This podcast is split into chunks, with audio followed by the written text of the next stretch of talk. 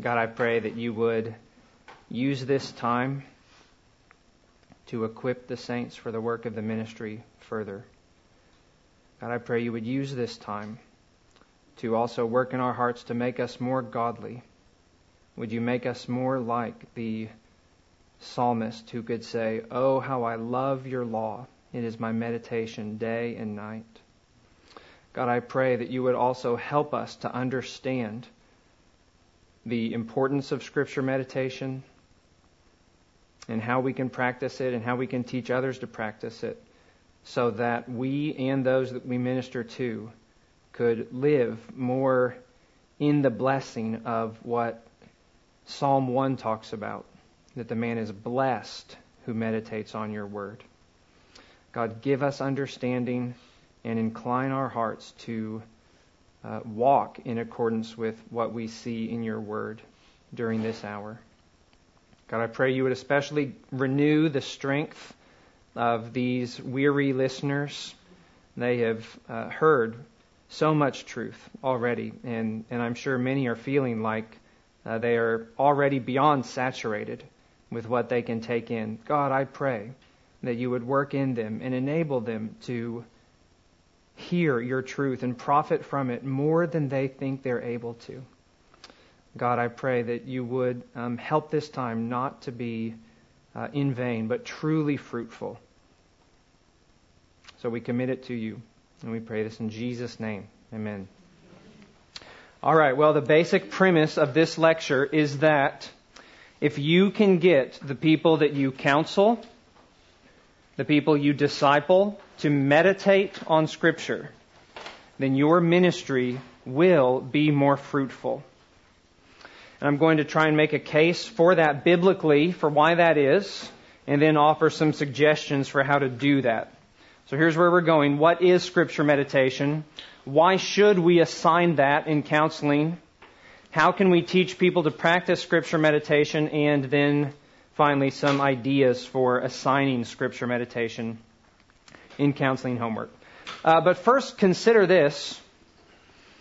If the Scriptures truly are completely sufficient for the task of counseling, then the Scriptures must teach us what a person should do with the Scriptures in order to be instructed and changed by them.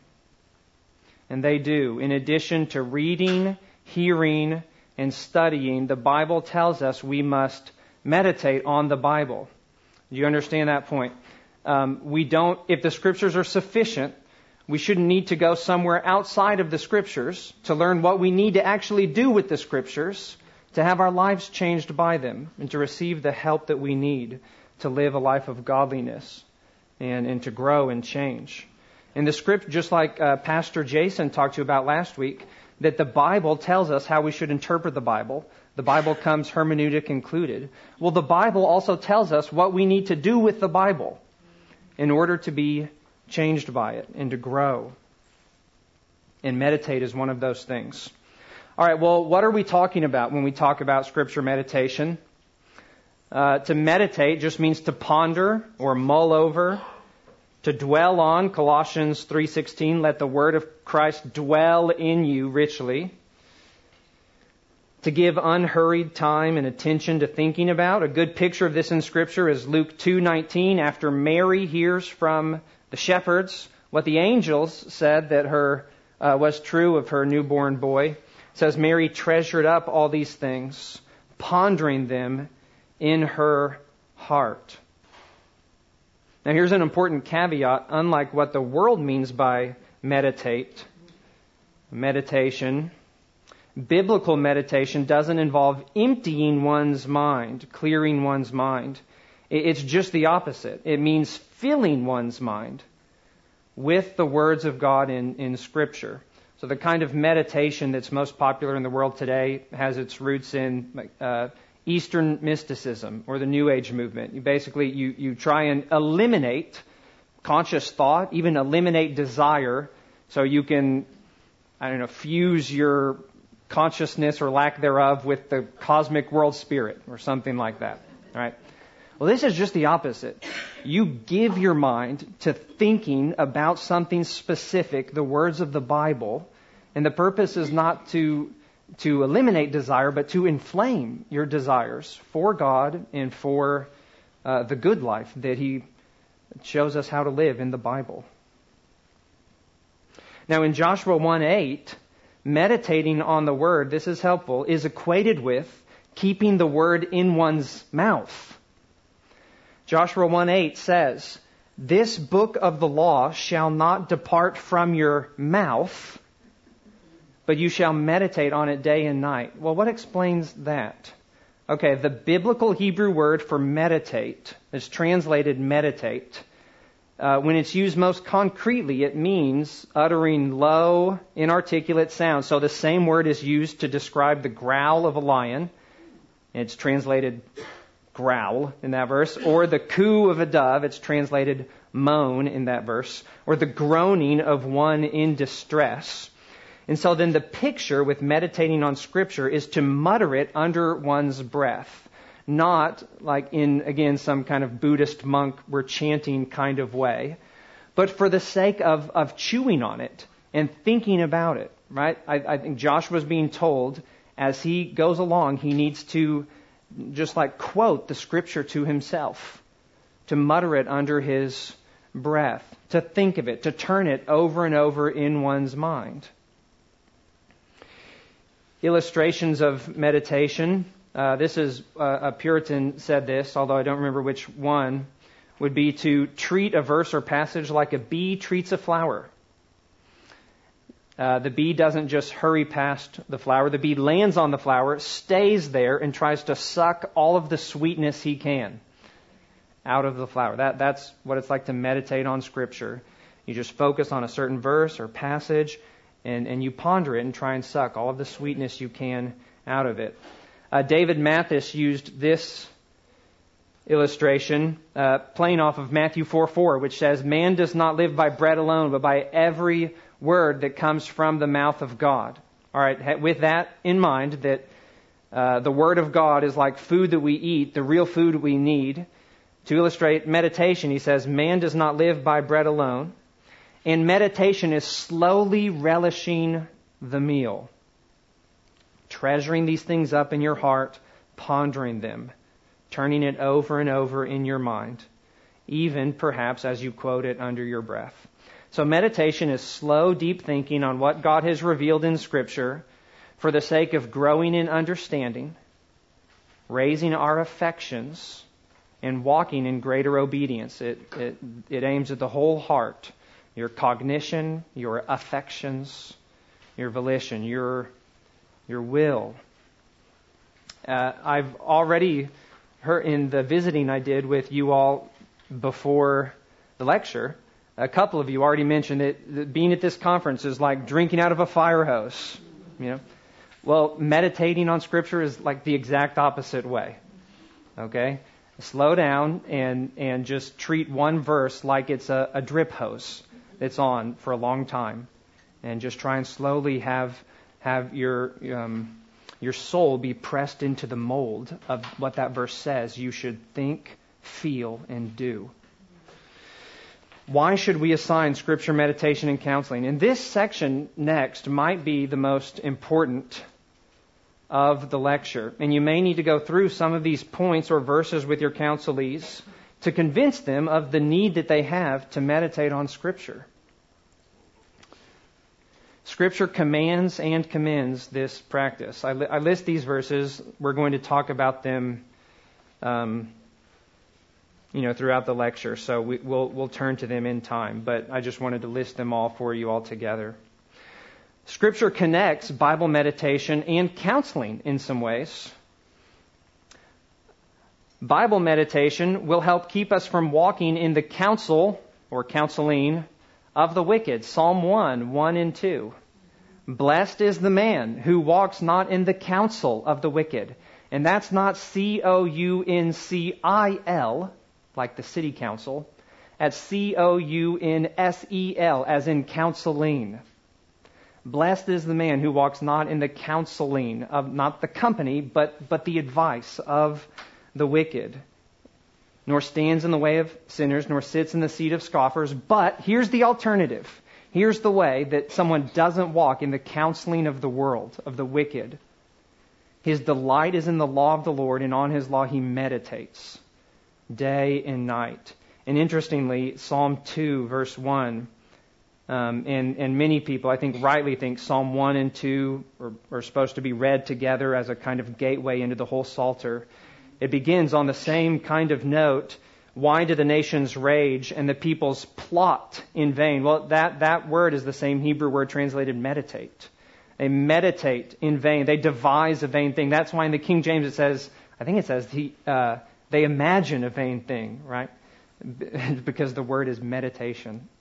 So, uh, what, what someone meditates on determines the path they walk on. The kind of counsel that they meditate on determines the path that they'll walk down and live a life that's more fundamentally aligned with what God calls righteousness or wickedness. Next, when we meditate on the Bible, the Word itself becomes our counselor. Psalm 119, 23 and 24. Or, or, I'll just read verse 24. Your testimonies are my. No, I'll read 23. There's the word meditate.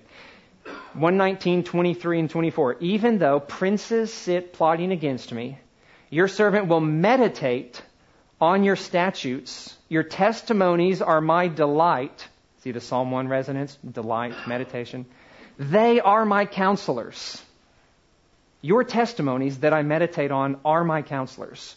There's a sense in which when we meditate on the Bible, the Word itself acts as our counselor. Through Bible meditation, we can even become wiser than our counselors or teachers. Psalm 119, 97 through 100. Oh, how I love your law. It is my meditation all the day.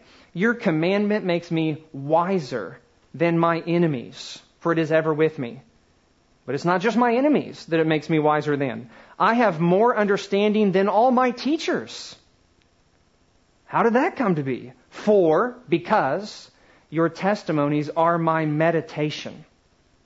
I understand more than the aged, for I keep your precepts. So people who meditate on the Bible regularly won't need as much counsel from us, and if they meditate on the Bible regularly, long enough, eventually we'll need counsel from them. Bible meditation, for these same reasons, equips you as a counselor. Uh, I have cling in hope to this promise. Some of you think you, you listen to Kevin Carson lecture, you listen to Stephen Yuille lecture, you listen to Terry Enns lecture, and you think, I, I could never be that wise of a counselor. Well, why don't you see if this verse is true? I have more understanding than all my teachers, for your testimonies are my meditation. Why don't you give yourself to meditating on the Scripture and see how much you grow in wisdom for the sake of being able to minister to others? Colossians 3:16 Let the word of Christ dwell in you richly, and if it does, here's the next part of the verse, teaching and admonishing one another in all wisdom the degree to which you will teach and admonish others in all wisdom is related to how much the Word of Christ dwells in you, lives in you, abides in you. Meditation is, is a big part of how that happens. Now, Scripture says meditating on the Bible will bring forth these fruits.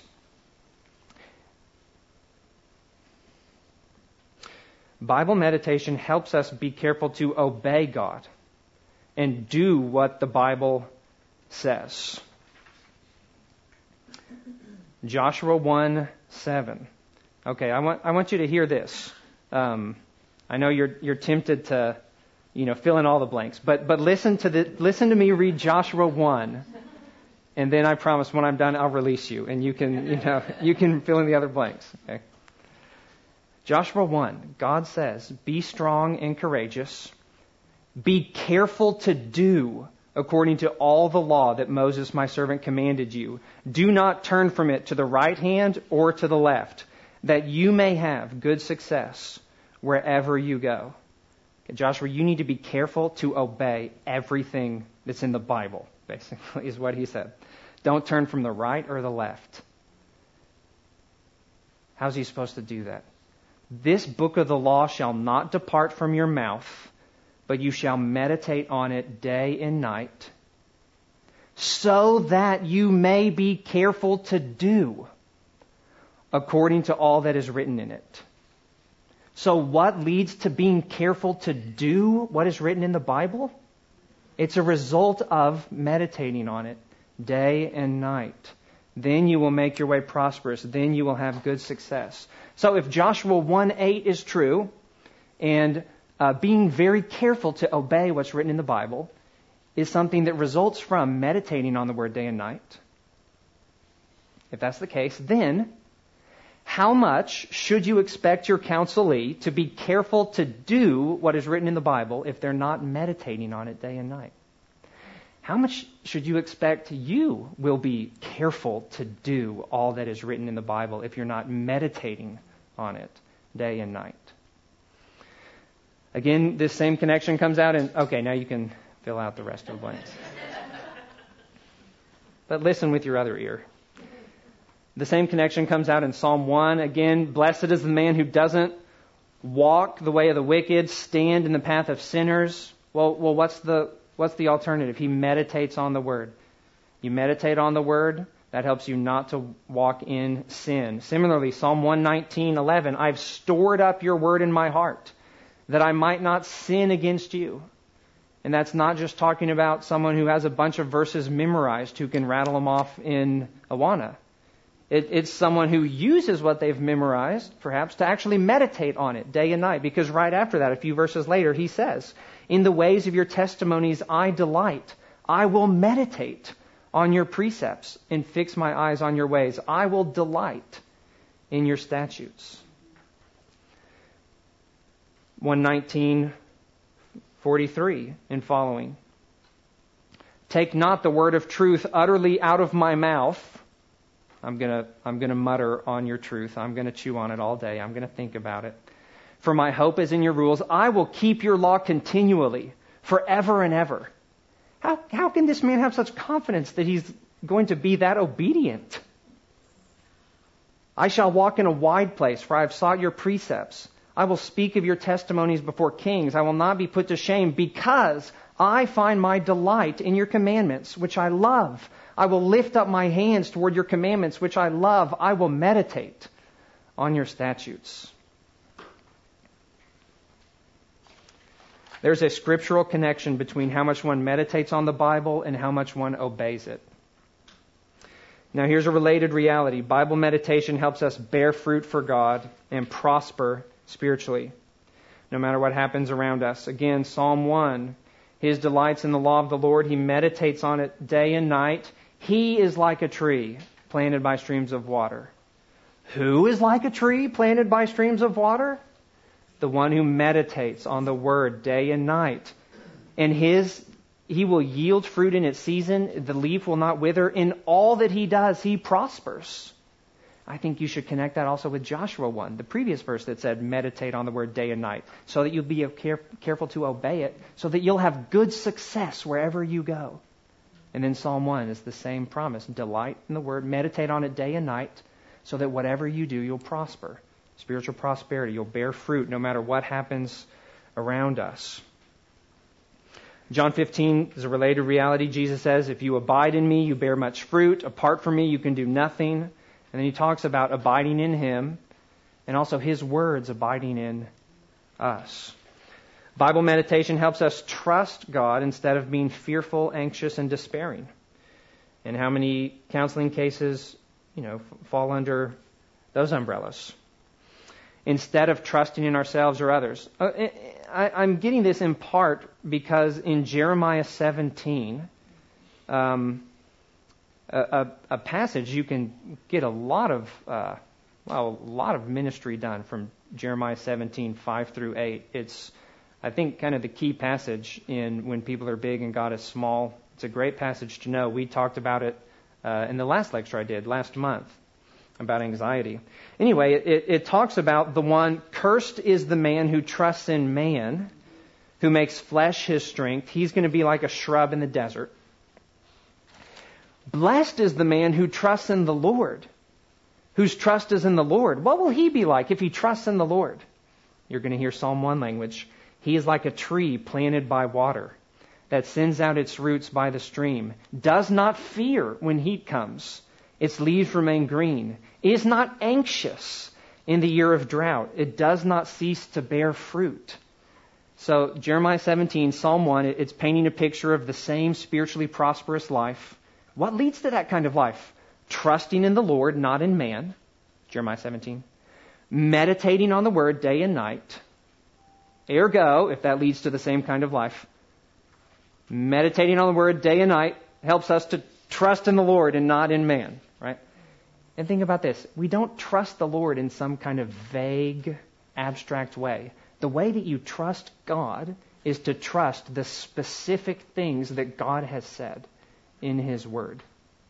It's not by conjuring up some kind of um, inexplainable feeling of trust toward God. It's by actually putting your hope in the specific things that He has said. And you can do that if you're thinking about those things, thinking about those specific words throughout the day. And again, the promise is you, you won't fear when heat comes or be anxious in the year of drought. Also, Psalm 119:23. I quoted earlier, but, but consider again from this angle. Even though princes sit plotting against me. Okay, that's a really scary situation, right?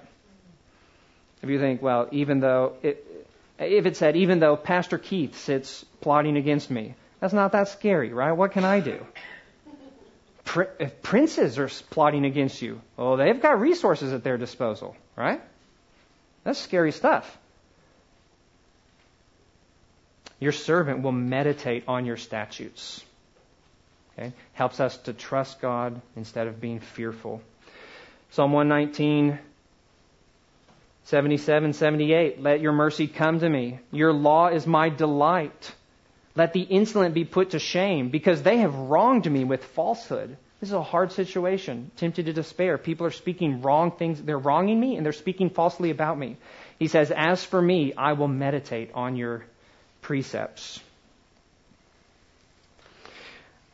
The, the wider context of Joshua 1, God calls him to um, be strong, be courageous, don't fear.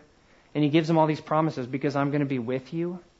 You're, you're, none of your enemies are going to stand before you. I'm going to give you all the land I promised you. And then he says, So be obedient and meditate on my word. In the broader context, what are the kinds of things that Joshua is supposed to meditate on and remember? God said, I will be with you. God said, Be strong. God said, I'm going to give you all this land. God said, all of the nations in the land are not going to be able to stand against me. As he's meditating on the word, that, that helps him to trust the Lord and to have the courage that God is calling for. It, it's connected to that idea in Joshua 1 8. Okay, Psalm 74, uh, Psalm 77. I'll leave this to look, you can look uh, more deeply on your own time. But, but there's this great turn. The psalmist is in great trouble. In fact, he says, You hold my eyelids open. I'm so troubled I can't, I can't speak.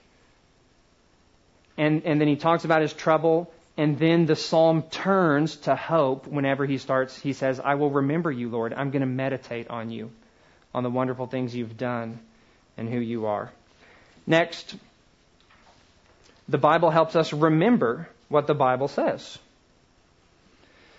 Psalm 119, 15, and 16. I will meditate on your precepts, fix my eyes on your ways. I will delight in your statutes. I will not forget your word. And, and this principle um, especially helps us to see, I think, this point, how, how all of these points, all of these benefits of meditation overlap, right? So the reason that scripture meditation helps us to be careful to obey the word, in part, is because scripture meditation helps us just to remember what the word and not forget. In James 1, 22 through 25, what's the difference in James 1 between a hearer of the word and a doer of the word? Well, it says the hearer is like a man who looks at his face in a mirror and then walks away and forgets. Forgets. And then he says, Be no hearer who forgets but a doer who acts. You'll be blessed in your doing. So actually, we usually think about how do you remember the Bible throughout the day is we remember by memorizing the Bible, right? Okay, think of meditation on the Bible and memorizing the Bible go hand in hand. And in fact, you should memorize the Bible for the purpose of being able to meditate on it throughout the day or in times when you especially need it.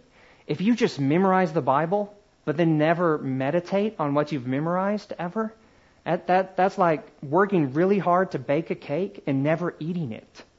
You don't benefit, benefit spiritually from the hard work you've put in to actually store that in your mind.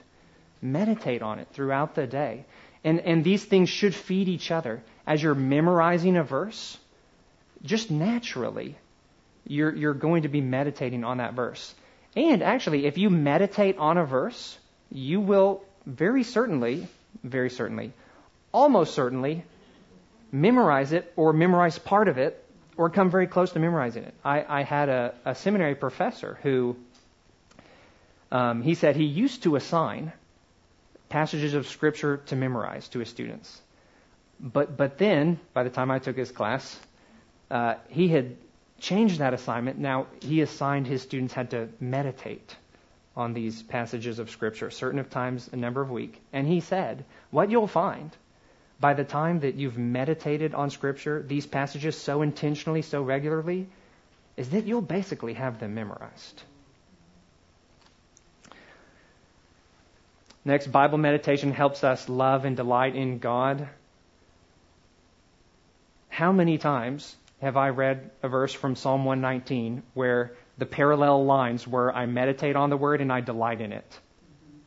Several of them that, that Psalm 1 connection. He delights in the word, he meditates on it day and night. Okay, you can ask the chicken or the egg question. What does delighting in the word lead to meditating on it day and night? Or does meditating on it lead to d- delighting it? And, and the answer is yes. yes. Exactly. Okay?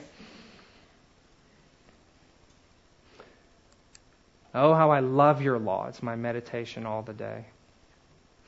Bible meditation helps us understand what the Bible says and how we should apply it.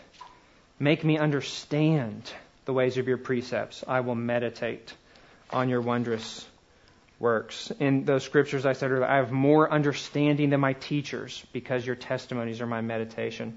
Uh, 2 Timothy 2, uh, Paul says to Timothy some things like, um, be like an athlete, be like a farmer, be like a soldier. And, and then Paul says to Timothy, Meditate on these things. Think on these things. Think over what I say, for the Lord will give you understanding in everything. He says, I know, you know, I know you may not totally get these proverbs I just gave you. Think over what I say. The Lord will give you understanding. How will you grow in understanding? Think. Think about these things. Meditate on these things. Adding Scripture meditation to the practice of other spiritual disciplines, reading the Word, prayer, hearing the Word preached, greatly increases the profitability of those practices. Why? For the reasons that I just mentioned. So share one of those promises with your with your counselees. If they say, "I just feel so dry and dull, and where's my passion for God?" Uh, you, you know, my, my fire for God used to burn so white hot, and now I just feel. Show them the connection between delighting in the Lord and meditating on His Word.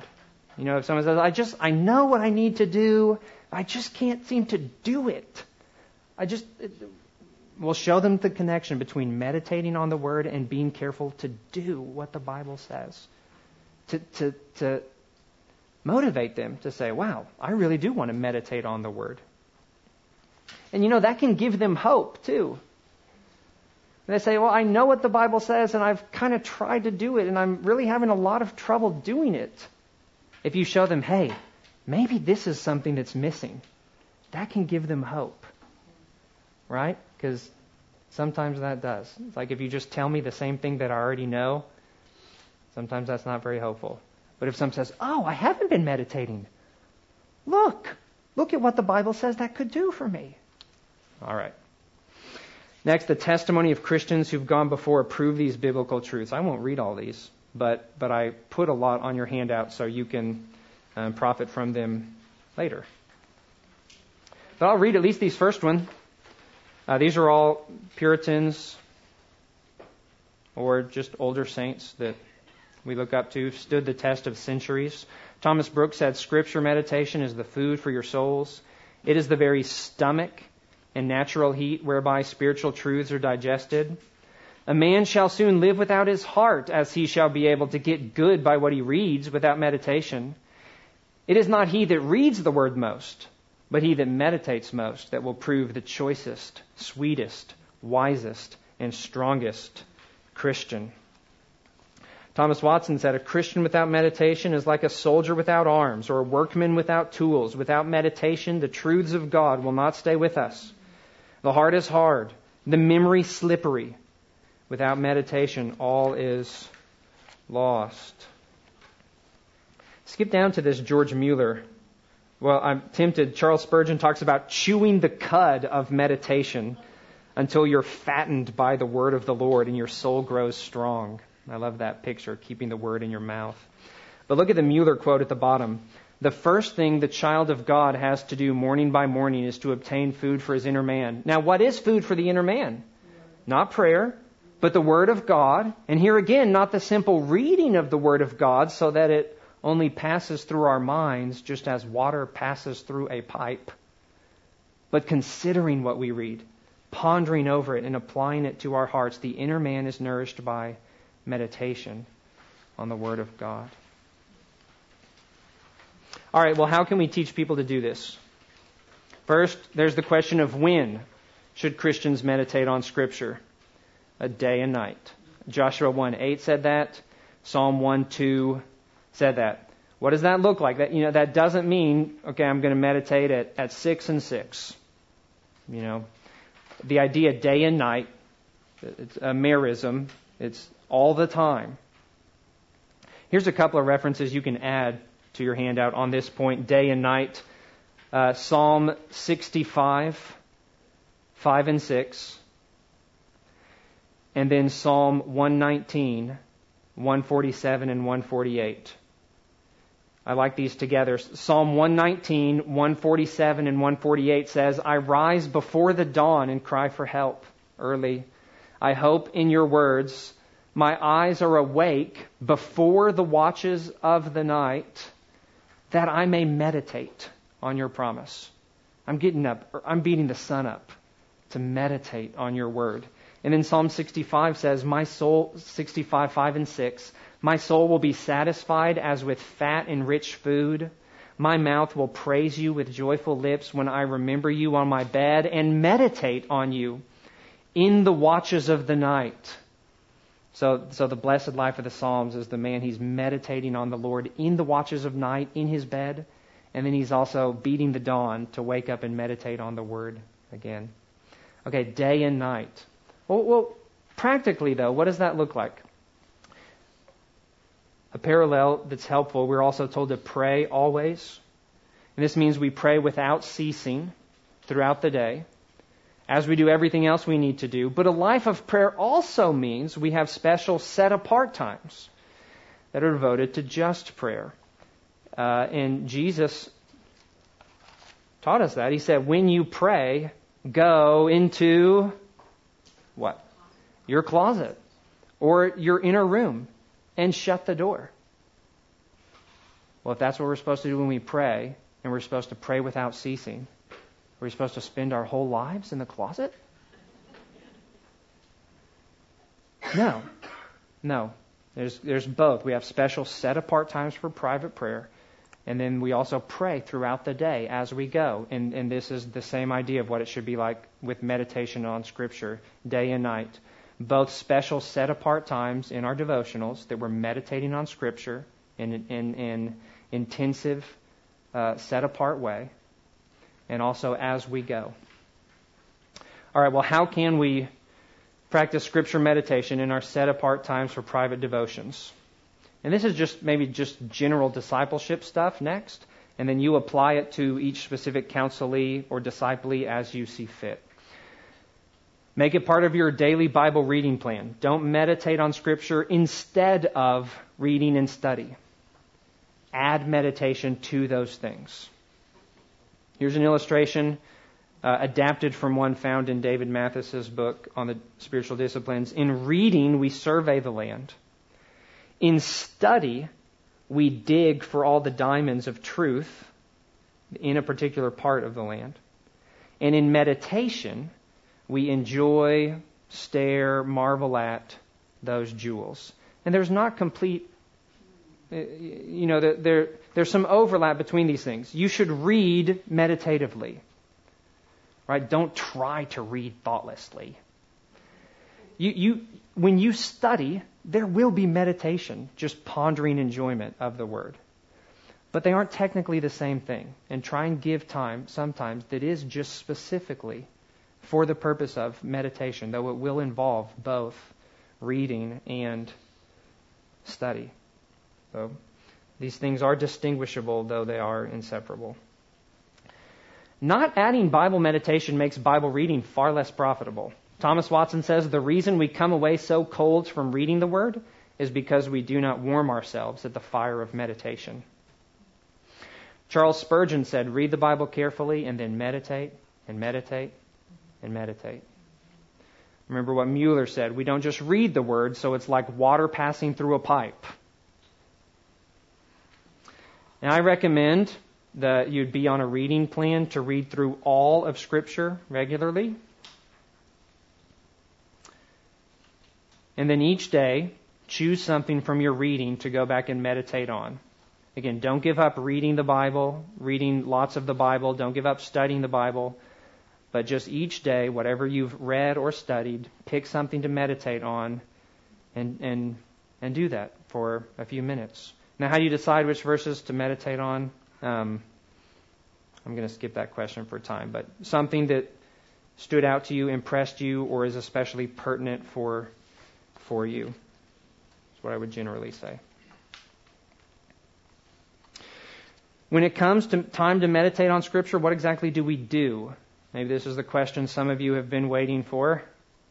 Here's the initial warning don't overcomplicate things. And I give that warning because the next page of your handout is a long list of practical ways you can do this. And you, and you might see that list and think, whoa, this is so, I don't know, so complicated. And, and actually don't. Again, think about the sufficiency of the Bible. The Bible doesn't go into great detail of specifically what it looks like to meditate on the Word. Okay, you basically understand what it means to meditate on something. Well, basically do that with the Bible, okay?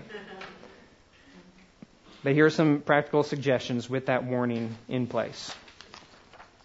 Ah, see handout. Don't you love that? Um, you can also find a one page, I put this all on one page of your notes, so you can, if you want to make a copy of it and give it to a counselee or something. You can also find online a one page handout of practical suggestions by Don Whitney. If you Google Don Whitney meditation methods, Don Whitney meditation methods, you'll be able to click on a PDF and, and there's a lot of overlap. Um, a lot of these ideas I got from Dr. Whitney. So one, turn the turn, and this is the one I use, I guess most, both in my private devotions um, when I do meditate on Scripture and through the day when I do. I'll, I'll do this: turn the verse or key parts of it over and over, slowly in your mind, emphasizing one word or phrase at a time and then try and squeeze all the sweetness and benefit you can out of each word. For example, so if you're going to say, I'm going to meditate on John 3.16, go emphasize one word at a time. God so loved the world. And then think, okay, God is, God is the one, God the Father who sent his Son. It is his love that led to the gospel. God, thank you, Father, for your love, which is the reason I'm saved, because you are a Father of love. God so loved the world.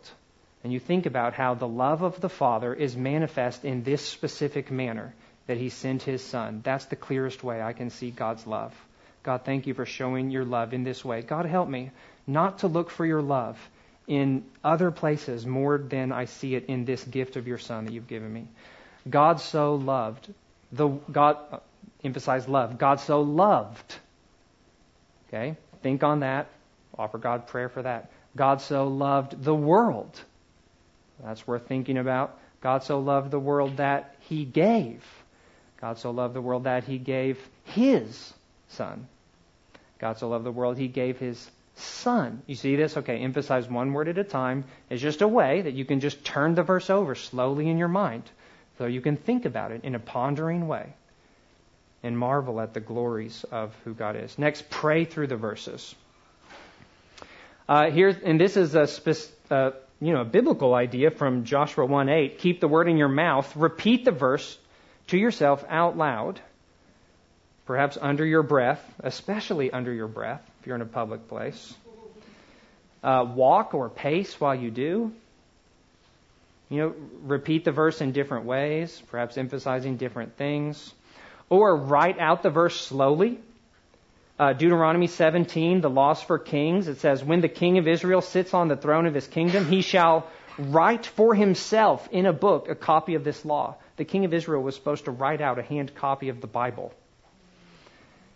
And it shall be with him, he shall read in it all the days of his life, that he may learn to fear the Lord, keep all the words of this law, that he may not turn aside from the commandment.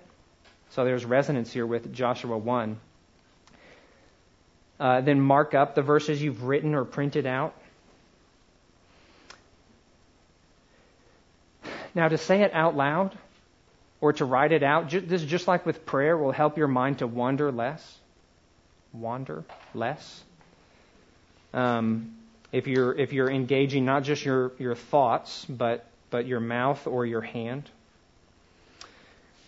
You can write out a list of observations or applications just as a way to, to brainstorm about the verse in a focused way. Rewrite the verse in your own words, either paraphrase or amplify. Write the inverse of the verse. Joel Beeke says, think of illustrations, similitudes, opposites in your mind to enlighten your understanding and inflame your affections, and then let scriptural judgment assess the value of those things you've come up with. And this is helpful. Don't you know? Sometimes you need you need to um, take your thoughts captive. And a way you can take your thoughts captive is give your mind a specific job. Get, give it a specific way in which to meditate on the word.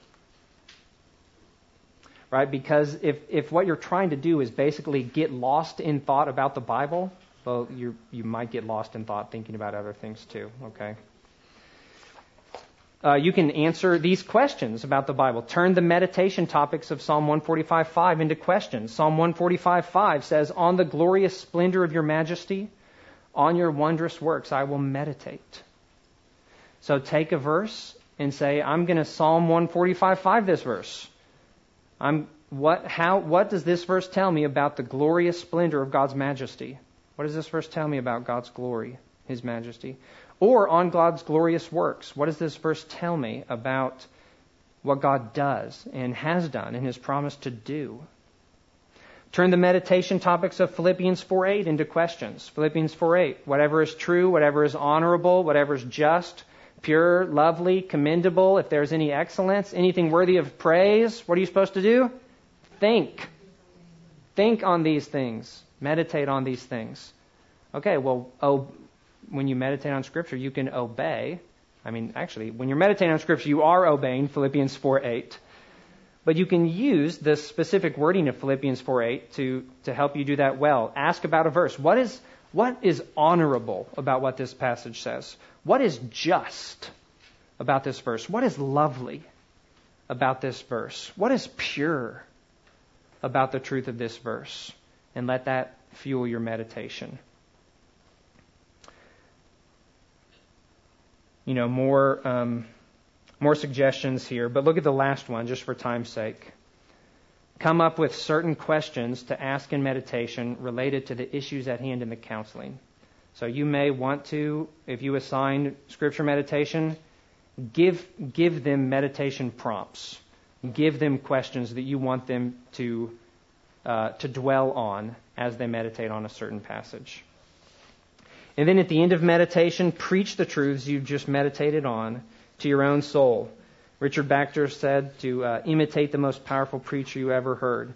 And then that, I gave you a couple of um, links in a footnote on your handout to that expands that point a little more, what that would look like to preach these truths, to exhort your own soul with what you've meditated on. And, and the Psalms model this. Psalm 42. Why are you cast down, O my soul? Hope in God, O my soul. Bless the Lord, O my soul. You know, so if you're meditating on Philippians 4 8, whatever is pure, whatever is lovely, think on these things. Well, exhort your soul. Say, O my soul, why would you think about vain things? Why would you think today about what is unlovely and unjust and impure? Keith Christensen, today, when you have thought time that, that you can choose what to do with, think about what is lovely. Think about what will come from that. Think about what will, uh, what, where your mind will go if you don't purpose to do that. Okay? Exhort yourself.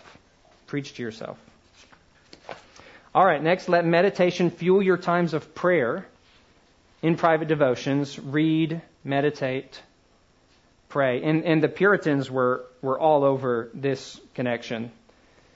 Uh, I'm just going to read the short quotes. George Swinnock. Meditation is the best beginning of prayer. Prayer is the best conclusion of meditation. Matthew Henry. Meditation is the best preparation for prayer. So prayer is the best issue of meditation. Meditation and prayer go together. William Bates, the great reason why our prayers are ineffectual is because we do not meditate before them. William Bridge, meditation is the mother of prayer, though a man's heart be much indisposed to prayer. If he can fall into a meditation of God and the things of God, his heart will soon come to prayer. And you'll find this. If you meditate on Scripture, you will not be able to help but start praying. Prayers of worship, prayers of repentance, prayers of request. Begin with reading or hearing, go on with meditation, end in prayer. And the end of that Manton quote I skipped says that men are barren, dry, and sapless in their prayers for want of exercising themselves in holy thoughts, meditation. So, so the way that the Puritans would tell you to have your quiet time is to read the Word, meditate on something that you've read that will lead to prayer, that will cause you to be prayerful. But your goal in that time is to especially meditate on the word, not necessarily to give yourself to prayer. And then let let that kind of that spiritual momentum that that you've uh, warmed your heart toward God uh, through Bible meditation push you into your time of prayer. And so you enter into your time of prayer already with kind of you you've already lifted off the runway a little bit. And then I'm not going to read this gigantic, gigantic George Mueller quote, but, but I put it on there because I hope you will. George Mueller was a great man of prayer. And, and he says in this, in this quote, um, he says, I used to try and give myself right away to prayer. And what happened? It, w- it would be 10 minutes, 15 minutes, half an hour, sometimes an hour before I really started praying before I could really get my heart in a spirit of prayer and, and discipline my mind. He said, Now I almost never suffer in that way. Why? He says, Because at first I seek food for my soul, not just through the reading of the word, but the meditation on the word, which, which invariably give, gives my heart to prayer as I'm meditating. And then also when I start to pray through whatever the needs of the day, then um, I don't suffer in the same way. All right. How can we practice it during daily life? We're going to have to hurry, huh? Whenever you have discretionary thought time, when you don't have to focus your mind on something else. All right, if you're an engineer, if you're meditating on Scripture while you should be focusing on whatever your engineering project is, well, you're not obeying, you know, some of the Bible that tells you to do your work with excellence. When you have discretionary thought time, when you don't have to be thinking about something else during the day. And there are lots of little pockets like that. It's purpose to meditate on, on Scripture. Set regular reminders for yourself, timers, alarms, etc. Remind yourself, oh yeah, I'm going to meditate on Scripture right now. Or choose to make certain mundane tasks times that will always be used for meditation. So you, you can say, okay, folding laundry is going to be meditation time. while I do that, that's there. There are things that you do that technically are at the same time discretionary thought time, because you don't have to be thinking about what you're doing. You just do it while you while you drive or something. If you make certain tasks, those are going to be times I meditate. That will help you to remember to do that. All right, through without ceasing prayer and, and day and night scripture meditation, you can hold communion with God all day. There are two things the Bible says you should do all the time, all the live long day pray and meditate on Scripture. And very practically, that, that's a very significant part of what it means to walk with God all day. You're talking to Him and you're hearing Him talk to you. Not that you meditate on Scripture and that you'll hear other words that God says to you as you're meditating on Scripture, but actually, when you are meditating on the words of Scripture, you are hearing God speak to you because these are words that are coming out of His mouth, the words that He has written. Okay? So when you walk with someone, you talk to them, you listen to them talk to you, pray day, all, without ceasing, meditate day and night, walk with God all day. All right, here's here's important. Uh, Jer- four ways to live. Jerry Bridges. That's a cool idea. You can Google that. Uh, prepare. Leave your morning devotions already having chosen the verses you'll meditate on when you have the opportunity. Okay. What do you take with you whenever you're whatever you're memorizing, whatever you meditated on that morning? Maybe continue to meditate on something that especially helped you yesterday. But, but leave your devotions. Look, J.C. Ryle, let us resolve to meditate more on the Bible. It's good to take with us two or three texts when we go out into the world. Okay. Other times to use scripture meditation. Here, one that I'll point out is um, four. After sermons or Bible teachings, because this is related maybe to the, to the homework you give in counseling. Puritan Thomas White said it's better to hear one sermon only and meditate on it than to hear two sermons and meditate on neither. Richard Baxter says, Why is so much preaching lost among us, and professors can run from sermon to sermon and are never weary of hearing or reading, and yet have such languishing, starved souls? I know of no truer or greater cause than their ignorance and unconscionable neglect of meditation. Add scripture meditation to reading the word. Add meditation to hearing the word preached. Add meditation to memorizing the word. And the fruit of all of those disciplines will be greatly in- increased. And so, do you assign in counseling homework people to read the word, memorize the Word and listen to teachings on the Word? You probably do. That's what your counseling homework is. Why not add to that and meditate then on these truths? It will increase the profitability of those exercises if they really will. And it also might help you to um, not let people do a bad job on their homework. Some people finish the Bible study you gave them like in the car before they walk into your meeting. And that's when they finish memorizing the scripture too. Maybe that's when they finish listening to the teaching that you gave them to listen to that you're going to discuss.